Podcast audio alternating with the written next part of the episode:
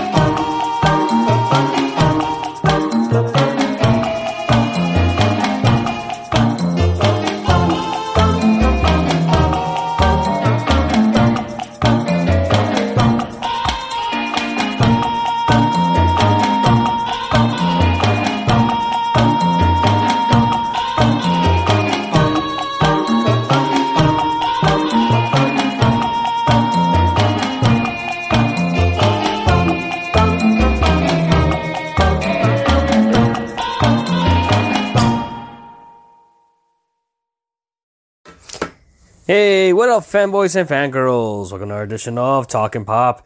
It's the podcast on all things pop culture. I'm your host, Stefan course, joining me from a remote location somewhere in the deep Andes Mountains. Uh, Yeah, so we're meeting through Discord. This is like our second Discord call, so so pretty much, uh, yeah, it might be a slight delay, uh, but we did hang out this past weekend, so yeah, I'm kind of recovering. yeah, did like the first like twisting twisting today. I'm trying to get back into things. Um, we do want to be a little bit serious for a minute. Uh, really, like this past week, uh, we lost uh, an artist, I would say, like hip hop artist that you probably noticed. He was in movies like Belly, Cradle to the Grave, Romeo Must Die. Of course, his music's used a lot in a lot of like references when it comes to like Deadpool, uh, video games as well. He was featured in video games as well. His music was used in a lot of commercials. Uh, who you're probably thinking, who am I referring to? I'm referring to the one known as DMX. Um, DMX suffered uh, a heart attack a week prior to the point he was placed in a coma and to the point where basically he was a vegetable and the family had to make a tough choice and had to pull the cord. And Friday he passed away at the age of 50 years old. As for me, my introduction to DMX was because of I don't know, Biko, if you remember in early days of YouTube, there used to be those anime music videos where they use like shots from like the Dragon Ball Z films and they impose his music on there and try to sync it with music and stuff back then. So, yeah.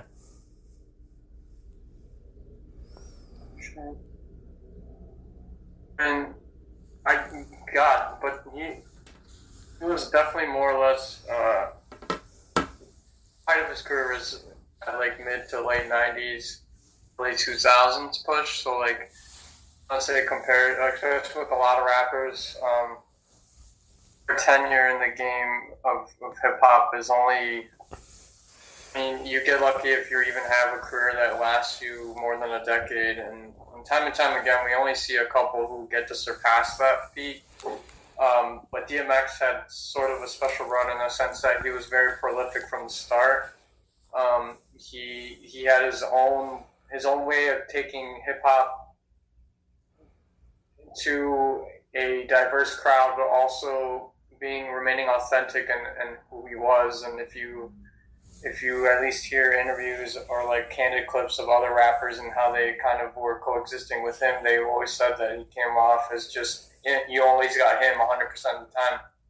Um, and it, it just spoke through his, his rap, and he, he just had such a different type of character and demeanor that you can't you don't honestly see that in hip hop today. Um, you only have a couple, but like he he personified like who he was and he didn't hide that. Like they kind of understood his his background. He was always someone that remained, I want to say, as a God fearing person who had a pretty rough background, and you know, just he, he was he was pretty open about it in his songs, and and I think that's what really helped him kind of influence the genre in his own way, and, and he had so many good hits that still play today that like any song, any song that he played or like you would hear, and it was it automatically you would know you would know it's DMX.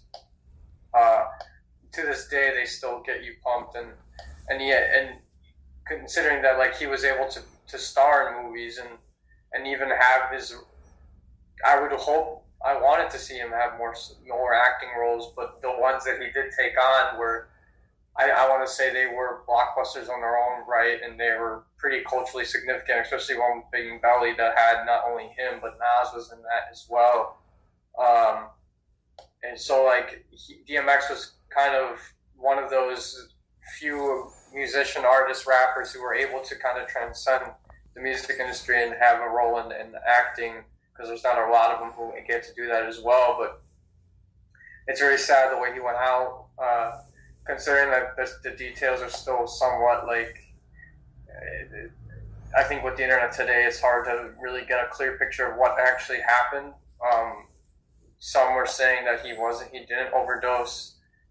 Some people from his camp were saying it was something different, but like it's just too conflicting, and it is unfortunate that he had to end end up in a vegetative state due to whatever it was. But uh, just seeing him months ago on these versus battles, and it, it seemed like he was on a way better, uh, I want to say a way better trajectory in his own life. And yeah, like 50 is, it's pretty young in today's standards to pass mm-hmm. away. And, and it's sad to see him kind of go the wayside because I really would love, would love to see a resurgence of him back like before his passing. Like I, I really thought that maybe he was, cause he was, um, I have him on Instagram and he was already, uh, constantly posting like, "Hey, any rappers wherever you are, like send me your stuff."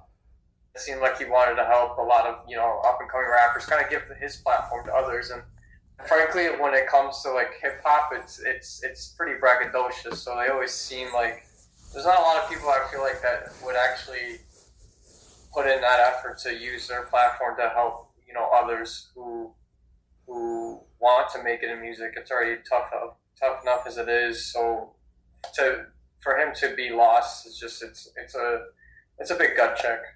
I, I really thought that he was going to come back with some new stuff. Um, it would have been nice to see, but unfortunately, that's not going to happen. So, like, my condolences to his family, and uh, we lost another great one. I think it's it's sad, especially in hip hop. There's been a lot of uh, pretty significant musicians, artists coming out uh, as of late that like they kind of go out, and I think it's like since he came from the '90s, it's a little particular, you know, uh, with him being such an iconic figure in, in hip hop, and it's it's it's sad to see that we lost him. But yeah, R.I.P. man. Yeah, I think um I saw like on Facebook um pretty much um the Rick and Morty Facebook page. They did like a little tribute to him a little bit. Um, what they did was I don't know if you ever seen Rick and Morty episode where like Summer and Rick got like buffed and stuff and started beating up like haters basically. So they did they took the music away and they put out X gonna give it to you. It's like a fifty second yeah. clip and it just shows Rick and um Summer, you know, they're all buffed out and everything and they're beating up a Nazi, like a the Nazi person, person who's mistreating a dog. Um, guy, they beat up a guy. They just beat him up and spit on him, and you hear X gonna give it to you in the background. So it's kind of like a little tribute to DMX. And the caption says, "We miss you, DMX." You know, RP. You know, it seemed like a lot of tributes and stuff online as well. Like a lot of people are, you know, paying tributes to him. And like I said, Ryan Reynolds, of course, because um, with you know with the Deadpool film, it was used that song was used prominently in Deadpool. So, I mean, just the way that one scene in Deadpool when he goes down and fights like the he goes and jumps into that van and pretty much is like you know attacking the guys and stuff, and the X gonna be just like playing in the background and stuff. So that was kind of cool. Um, but yeah, it, it it sucks because like like I said, yeah, like you said, there's like conflicting reports. Like I said, we don't know what the true thing was. All we one report says he had a heart attack, one says he's overdosed. So you got cl- conflicting, you know, stories to the point it drove his to put him in a coma. Just say to put him in a coma, and you know it's one of those things where like he puts him in a coma, and then of course you know the family had to make a tough decision. Like like I said, made a tough decision. It was a vegetative. Brain activity was an all time low to the point he was already gone. But you never know. There's some there's some stories out there people that come back from comas, but I guess it was so severe that you know his body couldn't take it anymore. Basically. And I guess like at that point the family has to take it from there. Mhm. But, I don't know. It, it, it would have been nice to see if it would keep going, but also like yeah, like if there wasn't any improvement after a week, it's kind of hard to have hope, hope that there was going to be some sign of improvement. Yeah. Yeah, so like I said, guys, we want to like pretty much, you know, talk about DMX a little bit, you know. Because like I said, happened last week when you know, I saw it on IGN reported it, like people on social media reported it as well. People started posting tributes on on Facebook and stuff, saying RPDMX and went that's why I went to read read and see what it said and yeah, I mean it sucks. I, mean, I remember like I said, I remember seeing him in Cradle to the Grave. Very great feeling him with Jet Li. They did a really good job and against he's also he was also in Woman Must Die.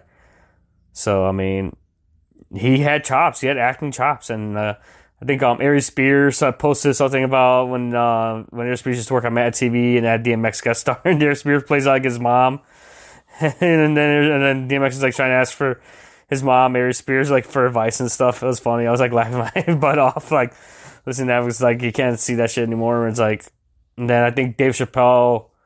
There's a clip from Dave Chappelle when DMX was on as well. And he like he did a musical performance on the Chappelle show as well. I forgot who he performed with, but he was on there as well.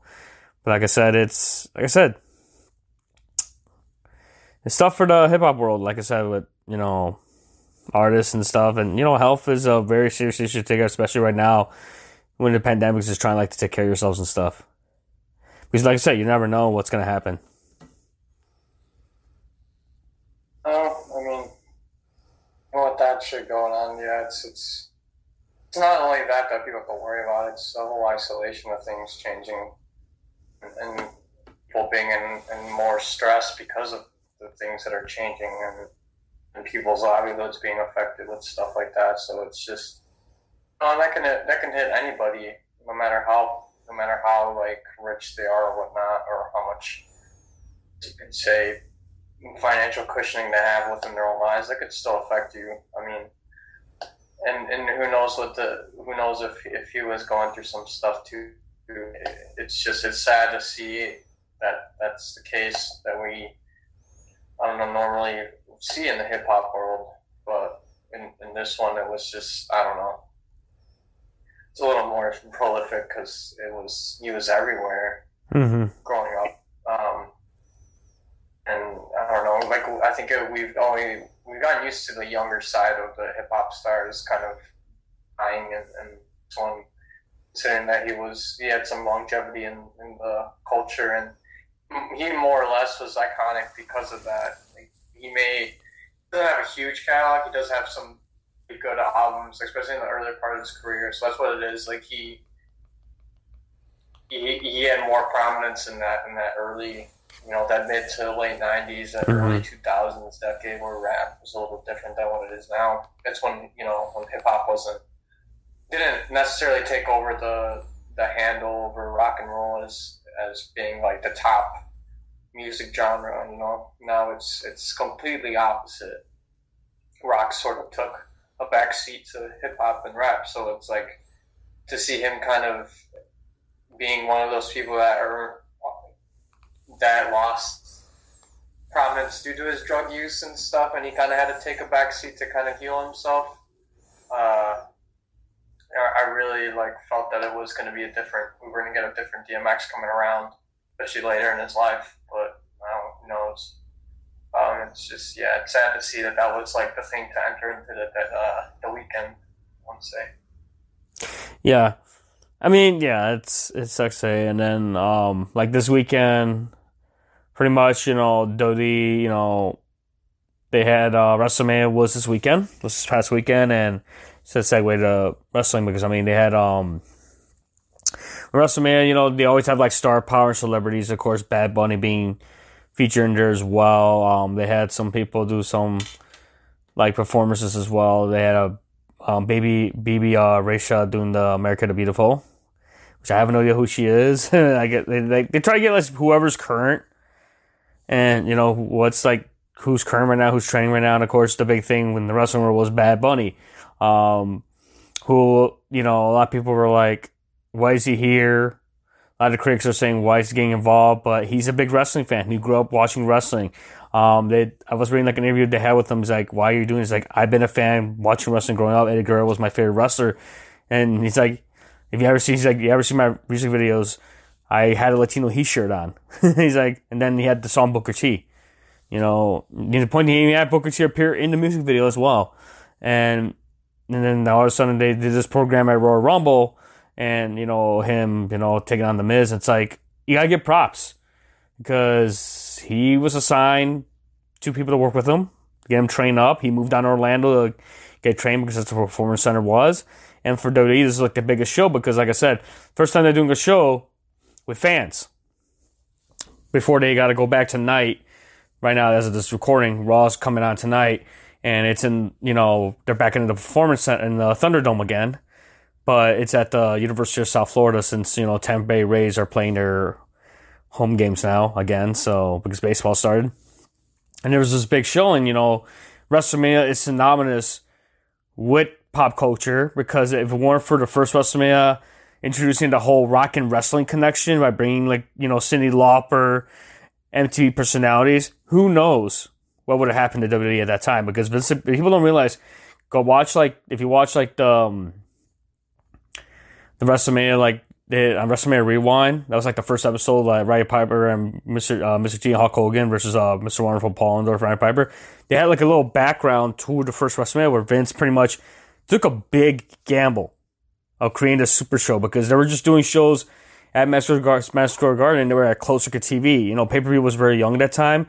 You had to go to movie theaters across the country just to watch WrestleMania because pay per view cable was really like not that much at that time because, like I said, it was like in '84 and Vince took a big gamble and looking into other, try to get people from like other fans from like music, you know, rock and stuff.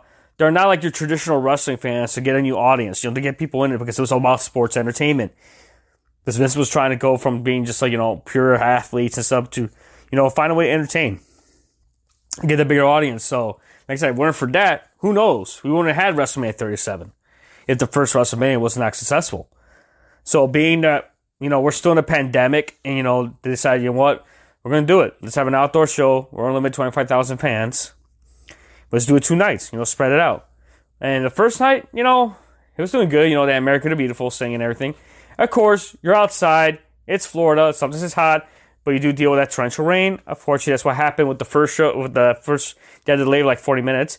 But what was funny, in those 40 minutes, they decided to do the thing is go backstage right and talk to wrestlers. You know with wrestlers sometimes you'll get like, you know, talking points from the writers and stuff. What I read in the report the next day, those promos they did during that rain delay were all on the top of their heads. They were just they just made up whatever they said. They just flashed the camera them and they started talking. Remember what it was. And like and it was really good promos just to get the build up and stuff until finally they got the call. Hey, let's get going. Let's get the first match going. And watching that the the night one and watching their eyes, their wrestlers' eyes and stuff, and it was a sense of almost like you had that sense of normalcy a little bit because I mean they were performing in a close set for almost a year and a day since the pandemic well since the lockdowns last year. And you can imagine the goosebumps in their eyes, you know, battling the elements and trying to put on a show and, you know, able to interact with the fans, seeing them for the first time, able to get out there. And night one killed it. Yeah, there was one accident. Um, one of the wrestlers, one of the female wrestlers, are walking down the ring, and they end up slipping on the ramp because, like I said, it rained. Accidents happen, and she was able to get up, but it happens. Um, but there was a lot of emotion with each of the performers because each of the superstars because they were looking around, taking their time to soak it in. They're like, "Hey, we're in front of the fans again. It's nice to see everyone back." Of course, seeing Vince McMahon coming out, man, oh Vince coming out at the beginning, saying, you know, talking about how these guys, you know, everyone was at home, you know, we, they're best to entertain you guys for the past year and a half. You know, putting on to keep you entertained, keep your mind off the pandemic. You know, want to thank you so much, you know, for supporting us, and you know, we're gonna put on a good show for you. Like, welcome to WrestleMania. So it was great. I would say like the matches that stand out to me in night one. I would say will have to be the will have to be the Bad Bunny and Damian Priest versus uh, Morrison and The Miz. Because, like I said, the all eyes were not just on Damian Priest. You know, Damian Priest being called from NXT. For a big guy, he moves pretty fast, great agility, awesome promo talker. I saw him in NXT. And then Bad Bunny, because all eyes were on Bad Bunny. Like, can this guy wrestle? He's an artist. He's not a wrestler. He's not athletic. He proved the critics wrong with all those spots that he did. Yeah, he had a little rusty. He started off slow, but eventually he was able to get the momentum and catch up. And he did some great moves. I remember Big I'll show you that one GIF they made of him doing the destroyer on John Morrison outside the ring, which it was a really good spot. And he did really good. I mean, I that was one of the most like you should see the tweets about it. Like a lot of wrestlers like respect to Bad Bunny. Like even wrestlers outside though, they were like respect to this man for you know respecting the business and stuff. Like everyone in the backstage was positive about him. Like when he came back to the gorilla position, everyone was positive with him. Like they got he gained like a big respect from the people in the back. And then of course, um, I mean, there were other good matches in the card. You New Day, it was sucked they lost to Omos and AJ Styles, but AJ Styles becoming the Grand Slam champion. But Omos being like seven foot four, big ass dude. Damn, took out Kofi and, and Woods like crazy. Um, and it, it kind of feared because this is the first WrestleMania like without the Undertaker, you know, since he retired last year. Um, and then of course, you know, the the main event, um, Sasha Banks versus Bianca Belair. The first time they have two women of color as the main, fighting for a championship in the main event of WrestleMania. And you could tell emotions were high on both competitors. Like Bianca got to the point where she was about to cry because it's like she ran, she ran, she won the Royal Rumble, chose to face Sasha Banks, and being there in front of the fans. You can tell, like, like I said, the goosebumps and stuff. And that match did not disappoint. It was a great match. You know, they went almost like 30 minutes, and they both put on a show back and forth. You know, Sasha was getting the upper hand, and Bianca showing that strength to the point where she was like bench pressing Sasha after outside the ring, just carrying her on the stairs like this, like having her arms overhead, her holding Sasha overhead, and just put her into the ring because that's how like strong she is. And and congratulations to Bianca Belair for you know winning a championship because she has so many shots at NXT and like Vince, like finally decided, you know what, let's we see potential in this athlete. Let's give her a shot. You know, give her to represent the company because we, we you don't realize when they win a championship, yeah, it's like bragging rights, but it's showing that the company has faith in you to carry that to carry that championship because you're representing the company. But night two was decent. Um, you know, Ripley, it, like I said, it doesn't compare to night one but at least night two, there it had no weather issues. I mean, there were some scary moments in one match. I think Natalya was in a tag team match with Tamina and Shayna Baszler kind of kneed her to the point that I think she like busted her lip because I think at, because she was down for a while and I think the ref had to go check on her see if she's alright. Like it looked like it was almost like a botch almost. And no, she really got like I think they showed pictures. She got like cut right here in her lip, like it was like a hole in her lip. And then um well, no, I got Raw right now because right now it's like Riddle and Lashley talking right now. but we did see like cha- like some championships did change hands. Um, but of course, Bobby Lashley in night one retained his WWE championship against Drew McIntyre, and then um, you know Rhea Ripley became champion after you know being Asuka, Asuka being you know the champion for so long since like June of last year.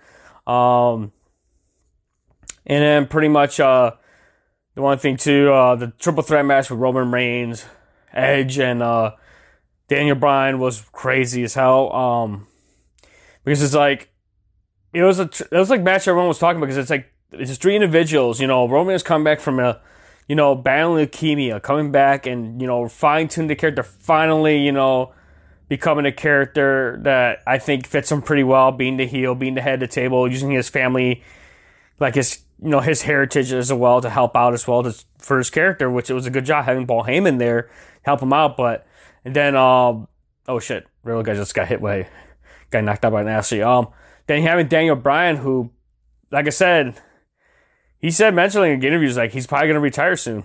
You know, but him coming back from you know brain like a lesion in his brain and you know going to like training and stuff to get treatment and finally come back that. And of course Edge who retired in 2011.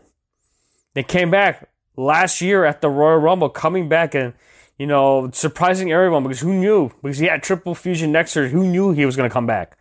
And then coming back at the Royal Rumble last year to shock to everybody and shocked me as well. And then of course he got injured last summer with a tricep injury, and then coming back from that, coming back, winning the Royal Rumble, entering at number one, and then trying to you know go out there and prove it. And they three competitors did good, but unfortunately Roman Reigns had to win. But I think I don't know. It was not giving Edge Dan Bryan the belt, but I think it was to get Roman Reigns a more bigger to show how dominant he is. But at the same time, it was a good match. You know, there was really good spots, and it was actually a really decent WrestleMania versus last year where they were indoors, and you know there was no crowd noise filtering. They were in the performance center. You just heard the wrestlers hanging young. The only highlights from last year was, of course, was the cinematic match between AJ Styles and oh, I think we lost connection with Biko. I think we just got disconnected here. Hold on, let's bring him back. Hold on.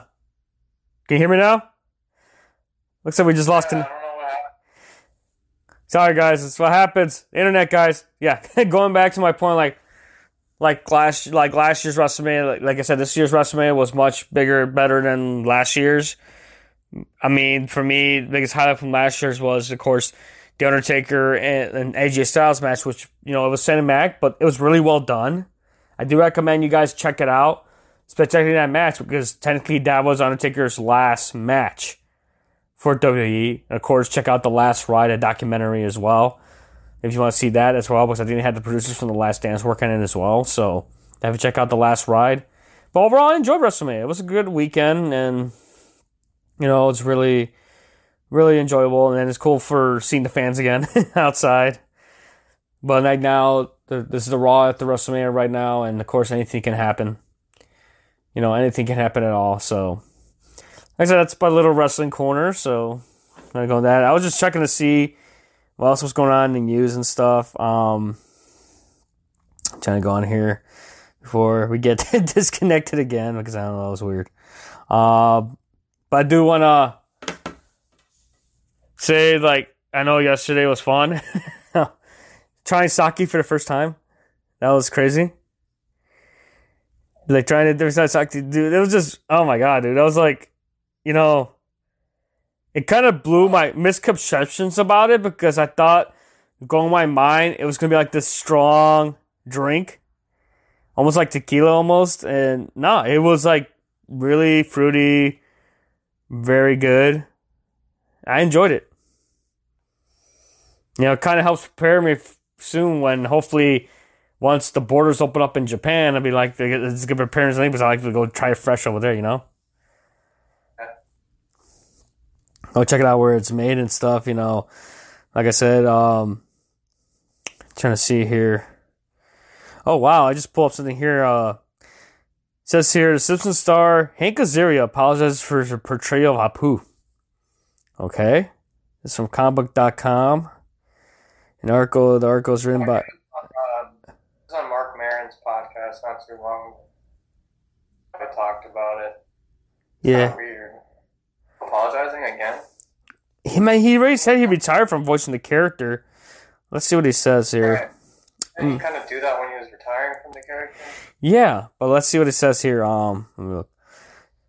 Yeah, it's by Nicole Drum. She posted it today. It says here, according to article, says it's been over a year since it was announced in January 2020 that Hank Azaria will no longer voice the character Apu Nahasapeemapetilon, and now Azaria is apologizing for his decades voicing the character, which has come under scrutiny for his problematic depiction of Indian people. In a recent episode of the Armchair Expert podcast hosted by Dax Shepard and Monica Padman, uh, said that he feels like he needs to apologize to every single Indian person for his part in the harmful stereotypical stereotype Apu further. I don't know. I thought he was just like Apu to me was the most beloved character in Simpsons. I found, but like I said, and he says this is what Azaria says, and he quotes, "I really do apologize.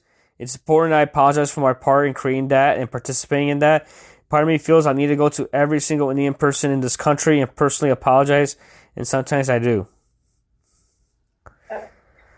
And it says here, last January, Apu announced that he would no longer voice Apu in the long-running animated series. The decision came after a documentary, The Problem with Apu, brought to light the complex feelings that Indian Americans have towards the character with the conversation around Apu revealing that the character see not only is dated, but a racist and harmful caricature.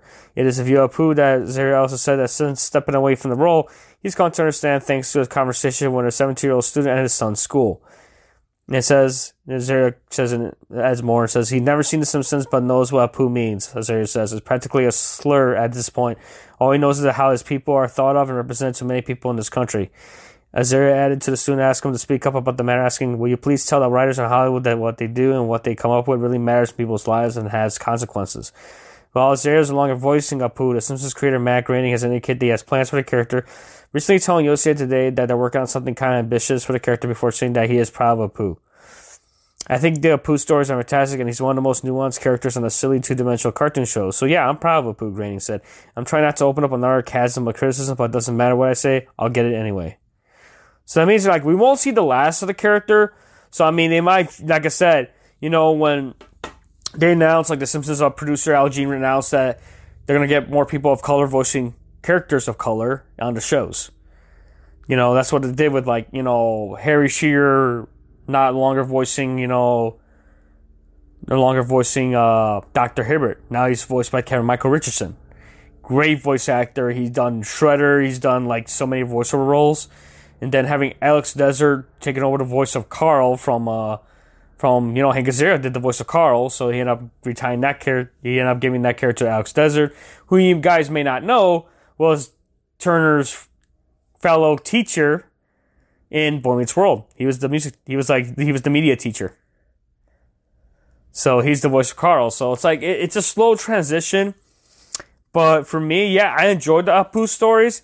I can see why now it is a stereotype, but I mean, it's like, but I think to me, it's like it's I don't know it's because it's I can see why people have a problem with it now, and they had a problem back then, and I like I had to give props to Azaria for you know apologizing, which I'm say he uh, to me he was just portraying the character. But like I said, I think for actors when they portray characters, you know, it, they feel like they're giving their all to that, bring that character to life. But like sometimes it's like it's like you know, it's something that you help create, and sometimes you feel like you take a responsibility for, which I do understand. So we'll, well, like I said, I'm curious to see what they do. But it's like to me, it's like it was like another way into think about it, kind of show a little bit into somewhat of the Indian culture, a little bit, because it touched on topics. You know, you know, it talked about you know arranged marriages, you know, the deities they worship. You know, like I said, I, I've been through when I did like a comparative religion course back in when I went to junior college. Um, we like one of our trips we had to go for class was visiting like a Hindu temple, which was really interesting because I got to learn a lot about the culture. And you got to learn, like, you know, the different like deities they worship, you know, what offerings, and it was kind of cool. I mean, it's like in how they show about it's all about you know helping others, but at the same time giving respect to deities, but also helping your your fellow man as well, helping others as well. Because to me, that's how religion is. It's just helping, being a better person, being a better person, but also helping others in need. But we'll see. Like I said, I'm curious to see what what um, Matt Groening has in mind for Apu. Maybe they'll get an Indian American actor to portray him, portray him, and we'll see how it goes. I think just try and find a way to properly reintroduce him because right now, I he has not made appearance well, they've always been like in the background or something. I think one episode, um, I think it was on The Simpsons where we just saw Apu's wife and that was it, but she didn't talk or anything. So it's like she just appeared. That was it. So I'm just curious to see what they're gonna do um, after that. And um, I'm trying to see what else is on here. I was on comicbook.com because usually that's where we get our sources from. So I'm trying to see what's going on here. Uh, let's see. Oh, it looks like um, She-Hulk is starting to film right now. This is reportedly begins filming. Cool. Oh yeah, here's one thing. You know how we talk like the whole GameStop and stuff with the stocks and stuff. Uh, apparently, right now they're reportedly searching for a new CEO. It says GameStop. Corp- yeah, apparently it says here GameStop's corporate shakeup continues as a new report indicates the company is looking for a new CEO. This is from Christian Hoffer of comicbook.com. And he writes that earlier today, Reuters reported that GameStop is searching for a new CEO to replace current CEO George Sherman. While GameStop declined to comment on the Reuters report, the company is reported working with a recruiting firm on the CEO search and looking for potential candidates for the gaming industry as well as in e-commerce and technology industry technology industries. The reported change in leadership followed last week's announcement that Ryan Cohen, co-founder of the online pet food company Chewy, will be named the director of GameStop's board in June. Sherman has been the CEO since tw- April 2019 and has guided GameStop through the pandemic, giving it a float during a time when, when having brick and mortar locations was a largely a money sink.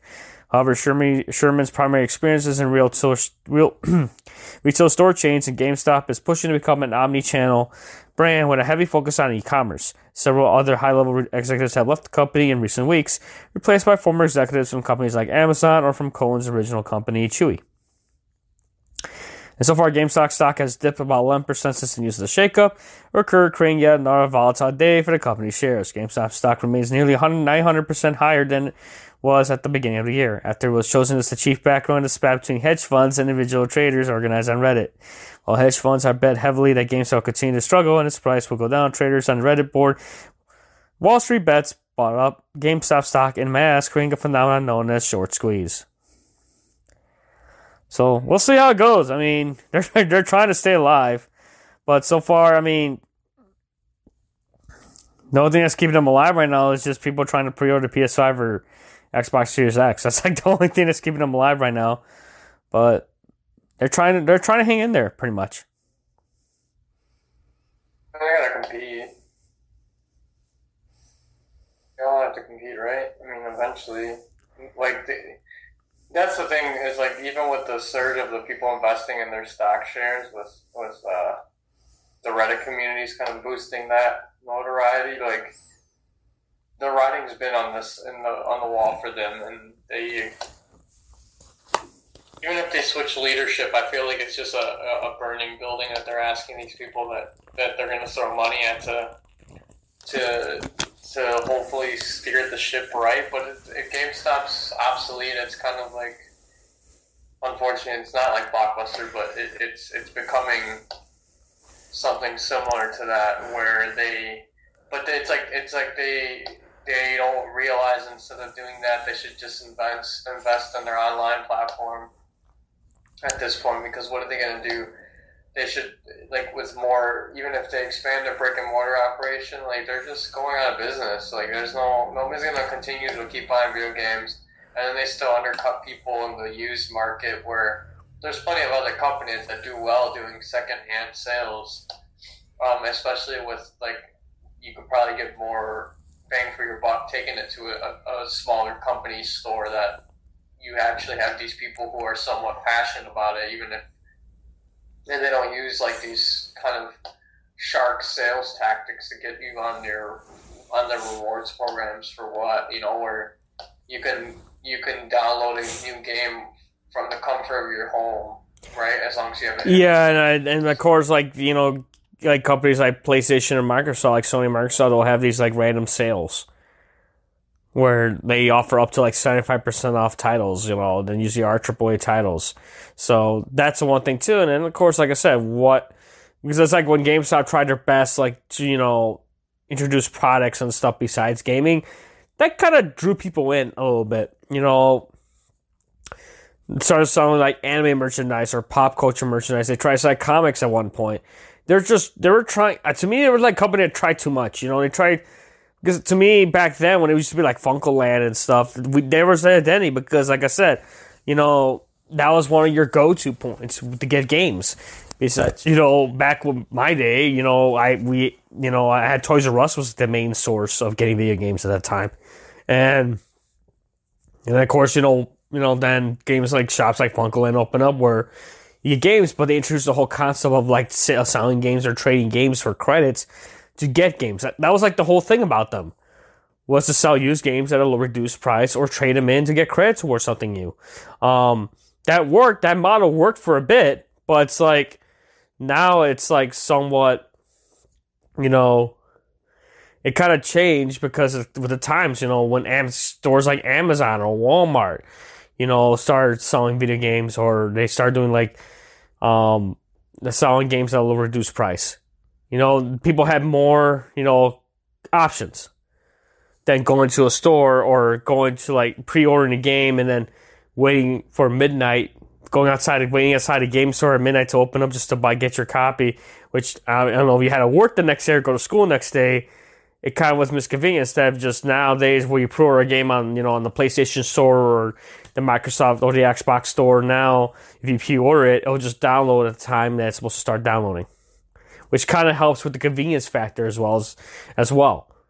So we'll see what happens. You know, GameStop's not out yet. I mean, yeah, they they start closing underwhelming stores, but it's still hanging in there. You know, of course, with the whole Game Stocks thing and Game Stonks and you know, inspire you know a documentary and a film.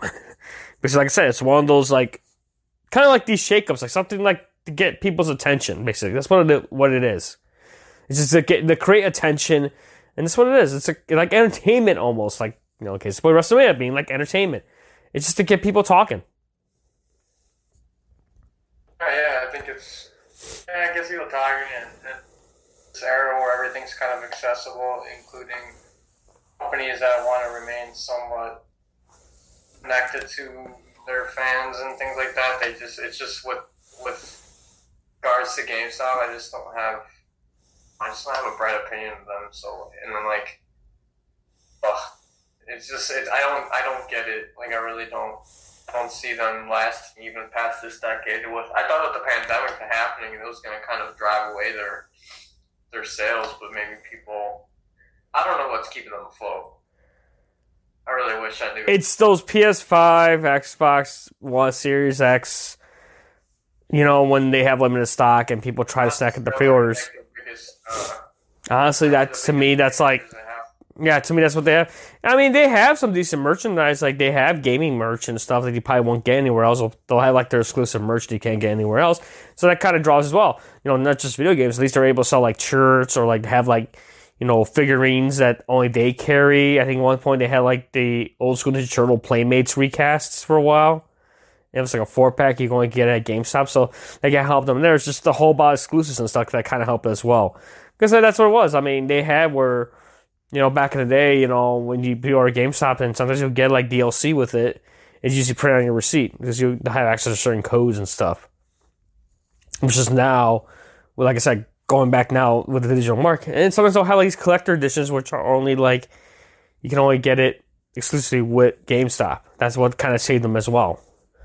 When you know companies like publishers, like game publishers, have offer like collectible items with the with bundled with the game itself. Like I remember when I got the, but I ended up getting Amazon and pre-ordering Sonic Mania, and I end up getting the collector's edition, which include the Sonic statue on the plastic Sonic statue on the Sega Genesis, with the cartridge replica and the ring inside. That was like a, I think that was an exclusive through Amazon. I don't know if it was exclusive anywhere else. And I can see that that was like the driving point.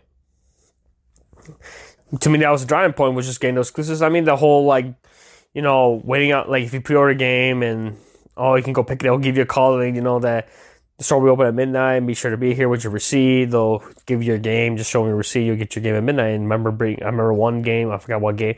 remember Madden when I used to be into uh, Madden football. I think it was the I actually pre-ordered Madden and ended up waiting outside almost at eleven thirty at night outside GameStop with a bunch of people talking football. I think it was the one with uh when Brett Favre got traded to uh, first he got traded to the Jets before he went to Minnesota, and I ended up like pre-ordering that one and being outside people just talking football. I mean, yeah, kind of like nowadays now you can't kind of do that because of the pandemic and stuff, but I think it's the one thing I do miss about back in the day was just pre-order games, just going outside talking with people who like the game, you know. I remember, yeah, that or Halo Two when Halo Two came out. I remember it was uh, me and our mom went.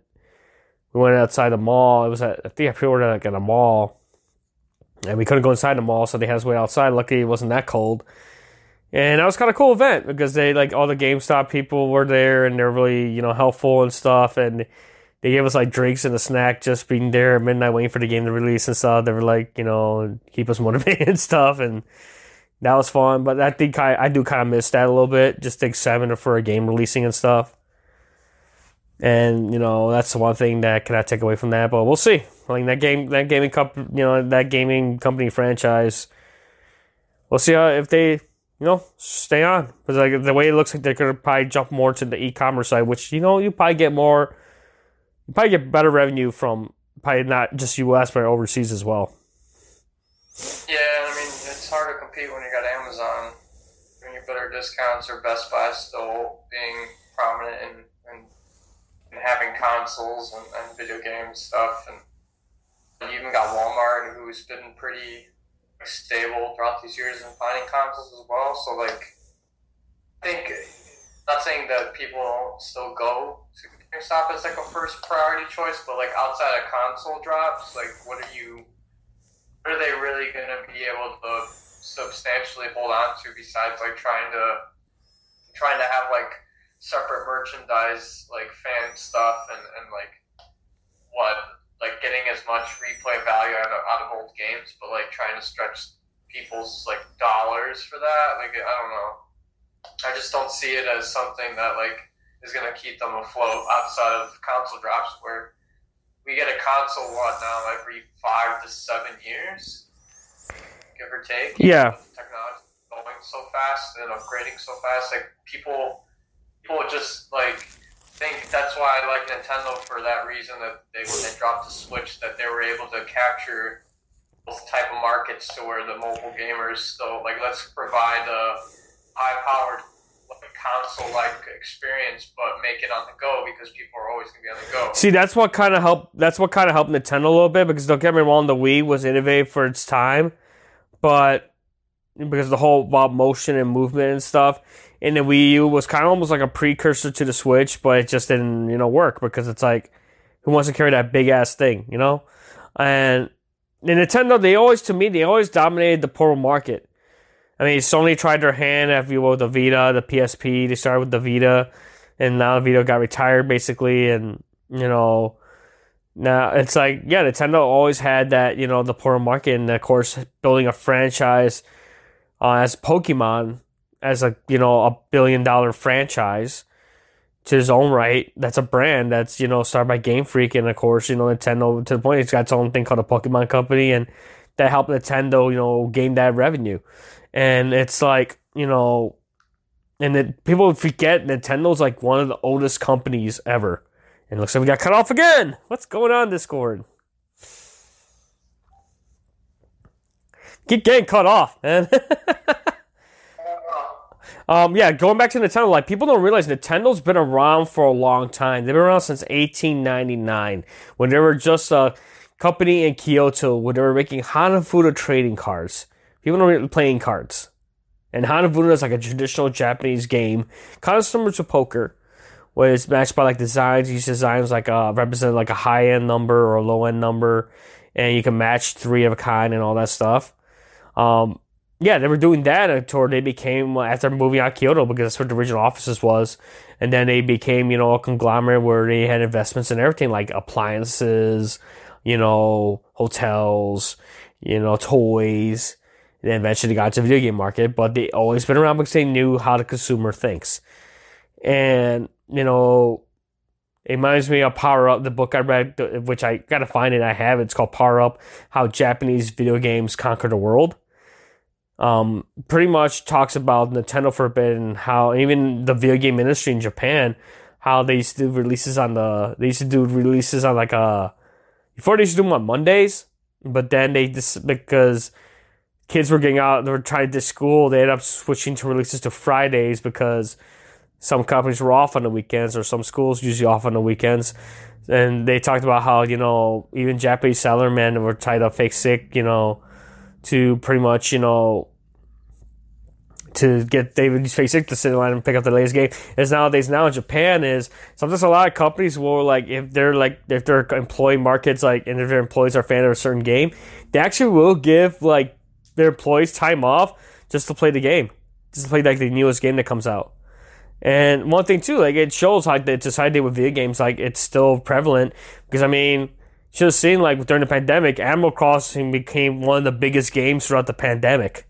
It kind of showed people's creativity to make costumes for their characters and make their own islands and share with fans and communicate with people and stuff. Because honestly, that was the best way. You know, if we had this pandemic years back where like online gaming wasn't a big thing and we couldn't go out anywhere and you know internet was still like a baby we probably would have been like miserable as fuck basically and sorry excuse my language but yeah it would have been like that. So it's a good thing of gaming now especially like pc gaming and console gaming. We're still we're able to connect with our friends and stuff who you know probably had to suffer lockdown you know? Or connect with other people and share ideas to get creative and stuff. So I mean, it's a way to. Uh, I've never personally game, but shown it, it looks like. I mean, it looks like it's a, a shit ton of fun. Just it's it's it's uh looks a lot more intriguing than playing The Sims. It kind of has like a similar similar type of concept as far as like in your own world. I mean, you're taking care of these things that are outside of you, but like there's also I feel like there's more replayability on that side of things because I, I don't know the Sims are okay, but it's just like it's not you're it's still very similar to what real life is. mhm.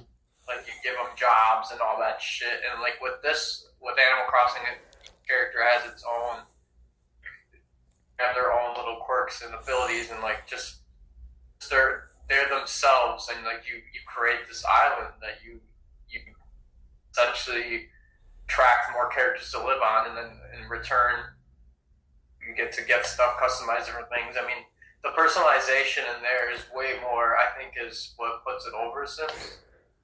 Yeah, because I've seen like I think there's like an Animal Crossing subreddit where it show like people showcase like their designs and stuff, how they build their looks. Even if they're fans of, like anime or something, they they people create like outfits and stuff, and they share the codes online. That's kind of cool. It's like a, it's like a community. It's its own. But like I said, it's, a, it's one of those communities that kind of blew up during the pandemic. It's like you know I think some people even did like weddings and stuff using Animal Crossing characters just as an option, you know, just to make it more fun. And, you know, they, they gatherings on Animal Crossing. You know, it's like you hang out with your buddies and stuff. That was kind of, you know, it's convenient. You know, like I said, um, to me, that was like one of the highlights of that. And this shows how, like I said, video games aren't just for kids, they're for adults as well. And like I said, it's something to, you know, just to take away the, from the stress of life, you know, stress of, you know, for people that couldn't go to work during a pandemic, you know, what can they do? Like, it, you know, they don't want to be like bored or anything. They get you know showcase their creativity. You know, find a little comfort, like a little get getaway or something, so to say. Especially now.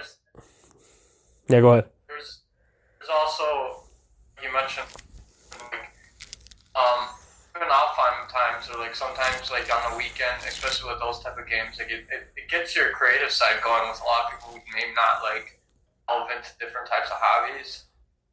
Like challenge that. Like you can be creative in these like immersive worlds that are created on your Switch, right? Like Yeah, or it can help people connect to like your friends or like have kids that are into video games. It's a way for you to kind of bridge that gap to where you can relate to your son or daughter or, like whatever. Just trying to like build up that time together and like you guys can play a game that's fun. Like I don't know. it's like Minecraft or something as well because I think Minecraft when they first started, but still people still build on Minecraft. It's still a playable game. People come up with it. Like it, it but that's what I mean. Like it's like like a form of of. uh because like people's people's idea of hobbies back then is more hands-on, but like now with video games, its trajectory of, of how it's been like the past 30 to 40 years, like Mm-hmm. how, how just immersive these new games can be and, and how you can just like continuously challenge your creativity in these little scapes and like it's just different like with even when you see the boost in pc gaming just like the pandemic like people are, are investing in, in like big setups to where not only like you twitch and stream so like you you are able to invest in these things. And like so people's idea of hobbies are changing with with the with the evolution of different technologies being produced right? So like Yeah. I think the idea of hobbies is going to continuously change, and I think with like the older generation, kind of like they're kind of, uh, for lack of a better word, word dead, like they're kind of like you have. I think our generation kind of understanding that that the bridge between the analog world and the digital world, and we're I feel like we're better to navigate it, but like these next kids are gonna just blast off as far as the differences of how they're so adaptable to technology. Like they live on this shit, dude. So it's just like just knowing knowing that like we're not even at the, the tip of the iceberg of how much we can take this shit. Mm-hmm. Like I saw a video the other day with uh like Elon Musk was testing the Neuralink the Neuralink thing on a monkey Mm-hmm. because they put in the receptors and, and, and it runs through Bluetooth and he was playing Pong. They like would feed him through like this banana smoothie tube thing and kind of condition him to like every time he played that and he was he was uh would put his right hand on on this joystick they that's where like you kind of have to like have to have like the benefit of the doubt where it's like is would he really lie about this but like the monkey's pulling on the the joystick lever I think it's what releases this have the Bluetooth receptors that are already implanted in his head. I forgot the monkey's name, but like he was controlling, he was playing this like Pong game and is using his brain. To move the paddles, basically. Uh, and then he would move the pad play this other game to test his like spatial coordination. Mm-hmm. He was fucking smart. Like he was moving up and down. Like it was it matched the different squares. It was cool. So like, and um, they had the computers running with the Bluetooth receptors, catching his brain uh, activity and his and the momentum, and he was controlling it. Like just the movements of the paddle board and playing pong with himself. It's just his brain waves. It's just like. If, if we see more of these guys who are quote unquote the richest people in the world invest in these things that are like just too sci-fi for our own good. I think it's to help people like that uh, because it's like having a Neuralink is going to help like people that you know have these traumatic injuries where they can no longer use to use their limbs. It probably will help you know for them to be able to coexist, like be able to survive in society. You know, you know having a Neuralink will help. You know people that you know get paralyzed, get severely injured with paralysis patients. You know will help them like operate a television or operate a vehicle using their mind. You know operate you know everyday tech like devices. That'd be a good segue point. You know to help with that as well you know that will help you know train the brain train the mind you know and that's really good i think i seen the clip of that as well and i was seeing like the clip i think it was on the mildly interesting subreddit and someone posted on there when I came across it. And i saw like yeah i saw something about that and i'm like oh wow that looks interesting it's like kind of cool how that you know how he's making like elon musk is like doing these different innovative things and investing you know in the future and stuff and I mean, I seen you know Microsoft when they came out with that um adapted like controller for the Xbox One for like you know to help it for special needs kids. How they made like an adapted controller so they can play and stuff. I saw this one video.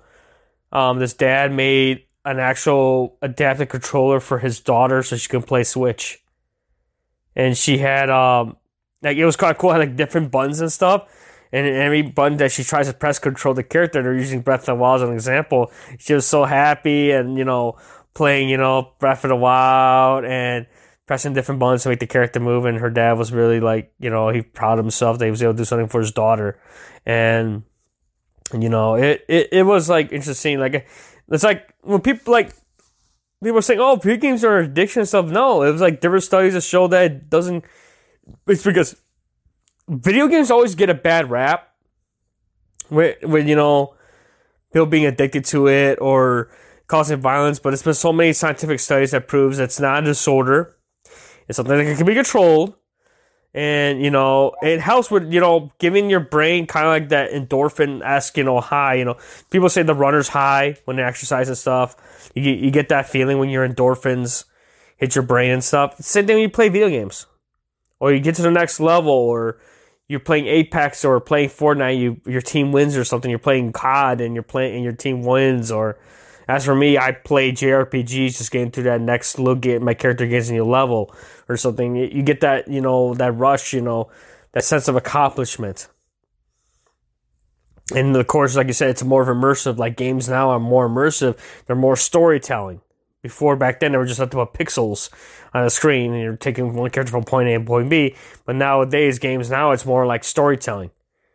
That's why like now games hire like people to write. They hire storyboard artists to make these games. Like so, it's almost like a like a movie production because they do motion capture and all that stuff, which is like it gets become it becomes. I seen like videos. I saw like um I forgot what company it was on. Like it was also on a subreddit where how they do motion capture for animals just to capture the movement and stuff. They have them with cats and they have them with dogs and horses just to capture the movement and stuff. So yeah, I mean, as for me, like like you said, Twitch wise, yeah, there's been more people on Twitch or like YouTube streaming as well. It became one of the biggest thing for people that were like in lockdown and stuff. And with the whole PlayStation doing the whole um, play at home thing, where they offer like free games for a certain period of time for free. They're giving games for free to download, and you keep those games. Like that was it. Like no like temporary thing. I that was like you play. You, you they're yours to keep when they had the whole play at home, and they're still doing it for this year as well. Until the vaccine is slowly rolled out and everyone's vaccinated, they're still doing that as well. And then I read a report too, like how a lot of like PlayStation subscribers are pissed at Sony because of the whole MLB the Show coming to Xbox. You know, one due to the the deal that Microsoft did with uh not the deal with Microsoft, but MLB did with uh, like Sony because you know Sony had the show, they had the rights to Major League Baseball. Then you know now Xbox One is like Xbox Series X players now finally get to have a MLB baseball game at the ability to play the show. And apparently Microsoft made announced that it's going to be available day one in the Game Pass. And now, now Microsoft is like, now Sony. Apparently, there's rumors that Sony now has to come up a way to because Sony has their own PlayStation Now. But I checked out PlayStation Now. I haven't subscribed to it, but it's not. I mean, they got they're getting some AAA titles in there, but it's not much selection wise. I don't see that much say for people to get it. So now it's like now there's like reports saying they're now trying to go back and see what it can do to get people to subscribe to the PlayStation Now service.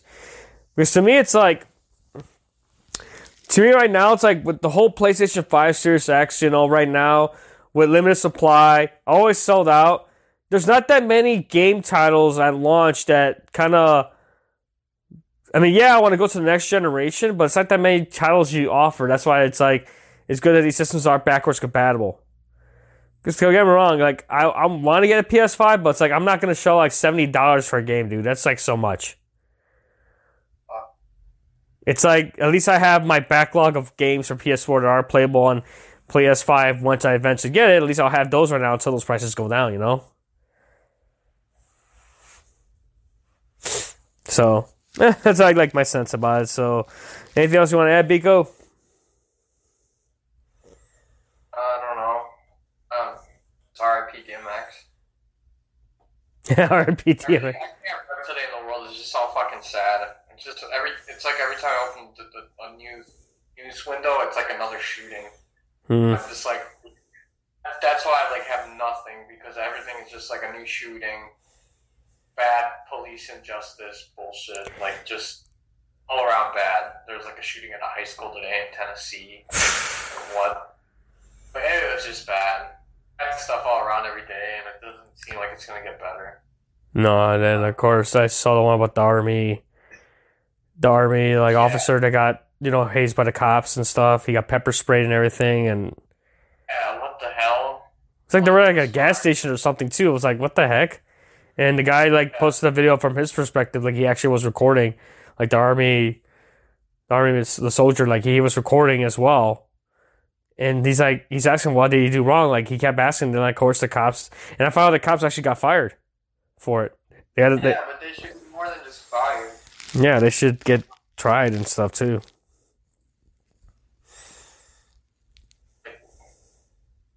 That's what I'm saying. Like, it's just stupid. People are like, oh, yeah, he's fired. But it doesn't matter.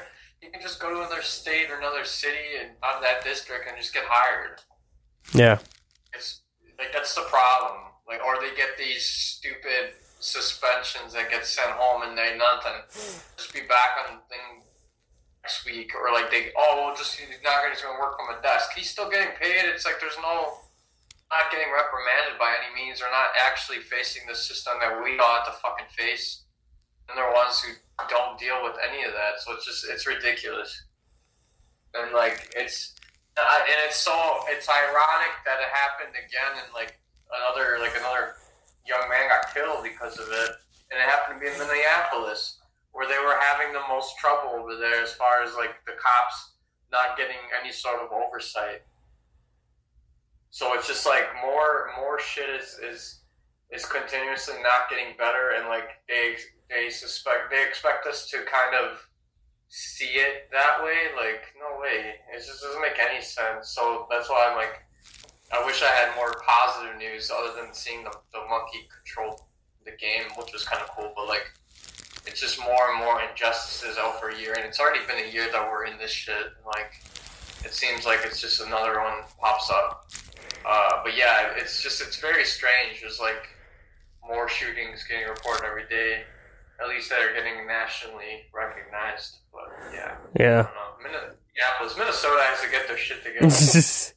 yeah, like everyone has to get their stuff together. Um, well, I did find something to try to curb this, you know, somber and stuff. Um, apparently Hasbro is releasing a 19 inch tall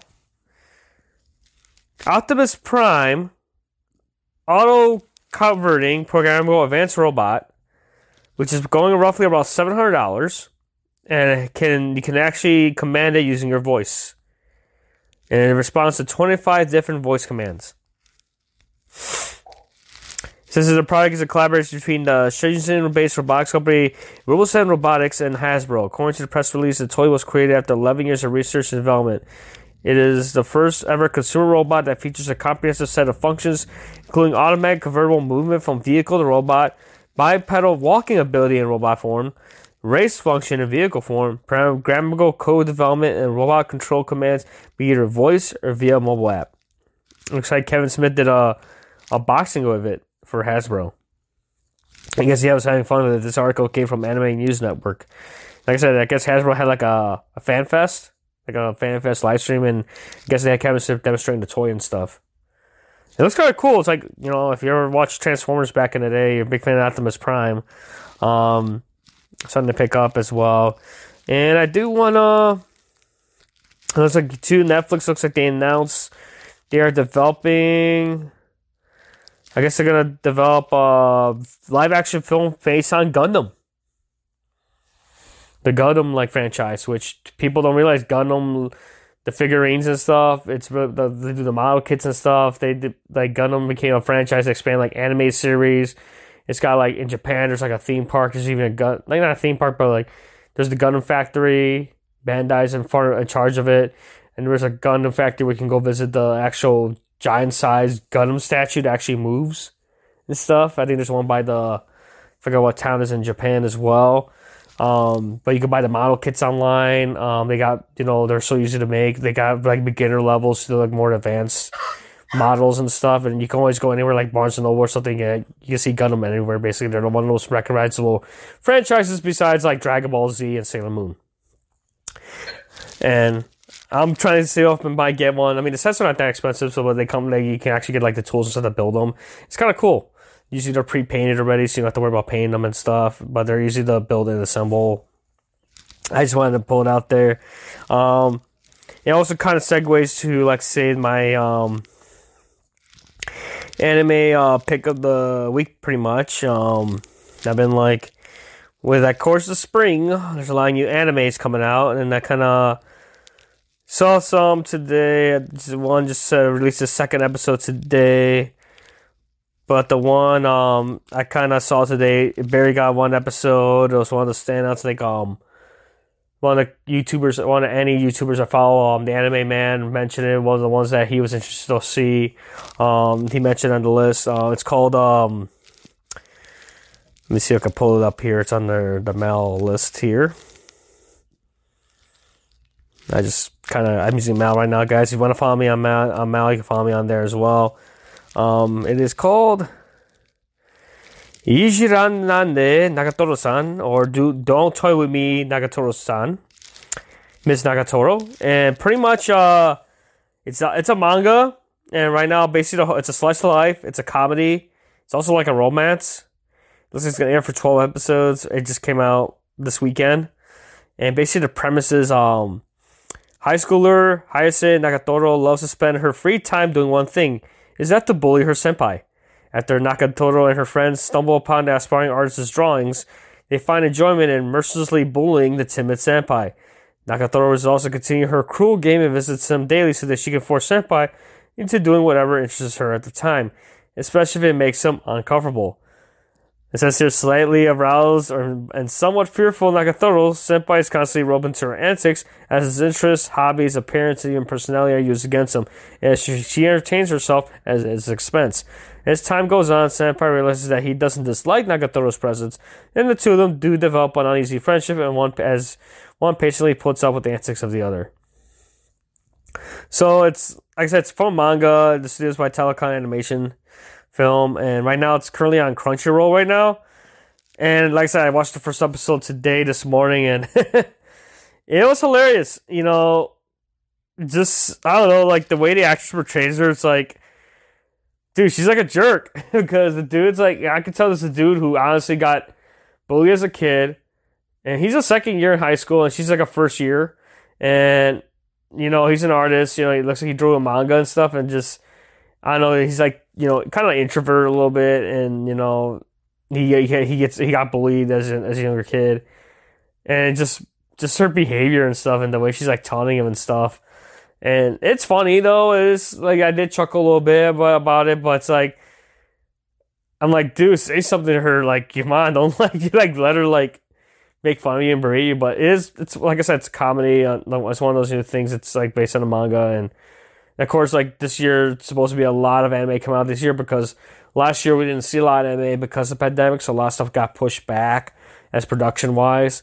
And it's a one way for people that, you know, who've already finished Attack on Titan final season part one already.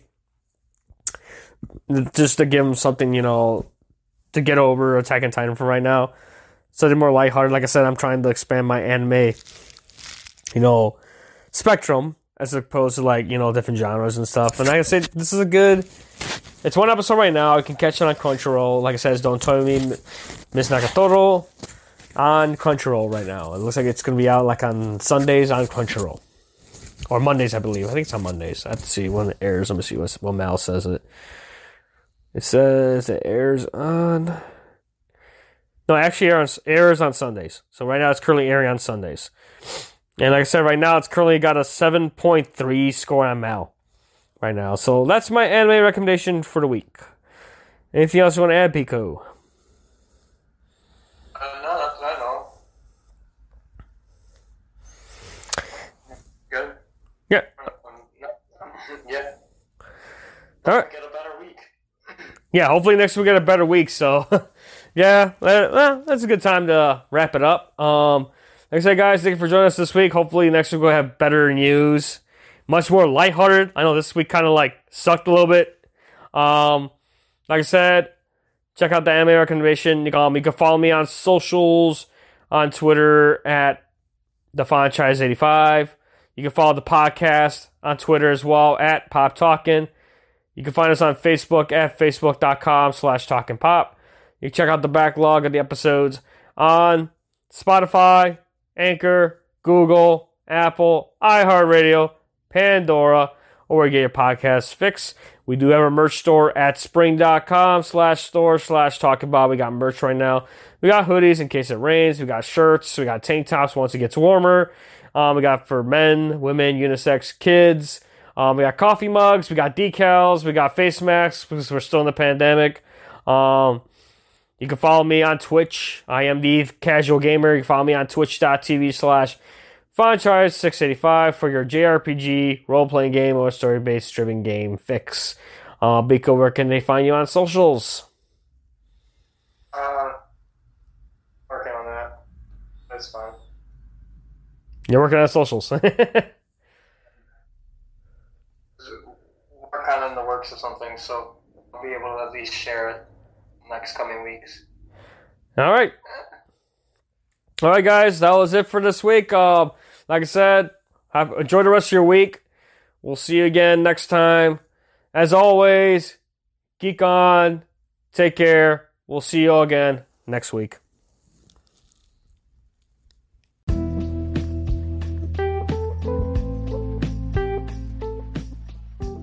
Hey, it's Stefan Chise from Talking Pop at the Franchise of Biko. Just let you know, we have a storefront. It's teespring.com slash talking pop. We got shirts, we got tank tops for men, women, kids. We also got hoodies and sweatshirts. Um, we actually have coffee mugs and we have an iPhone case and a Samsung case with the Popstronaut logo on there. Also, we have stickers so you can put on your locker, on your laptop, whatever you want to put those stickers on there. So right now, if you go to teespring.com slash talkingpop, and when you go to checkout, use the promo code TalkPop and save $5 on your order. Support the podcast. As always, geek on and take care.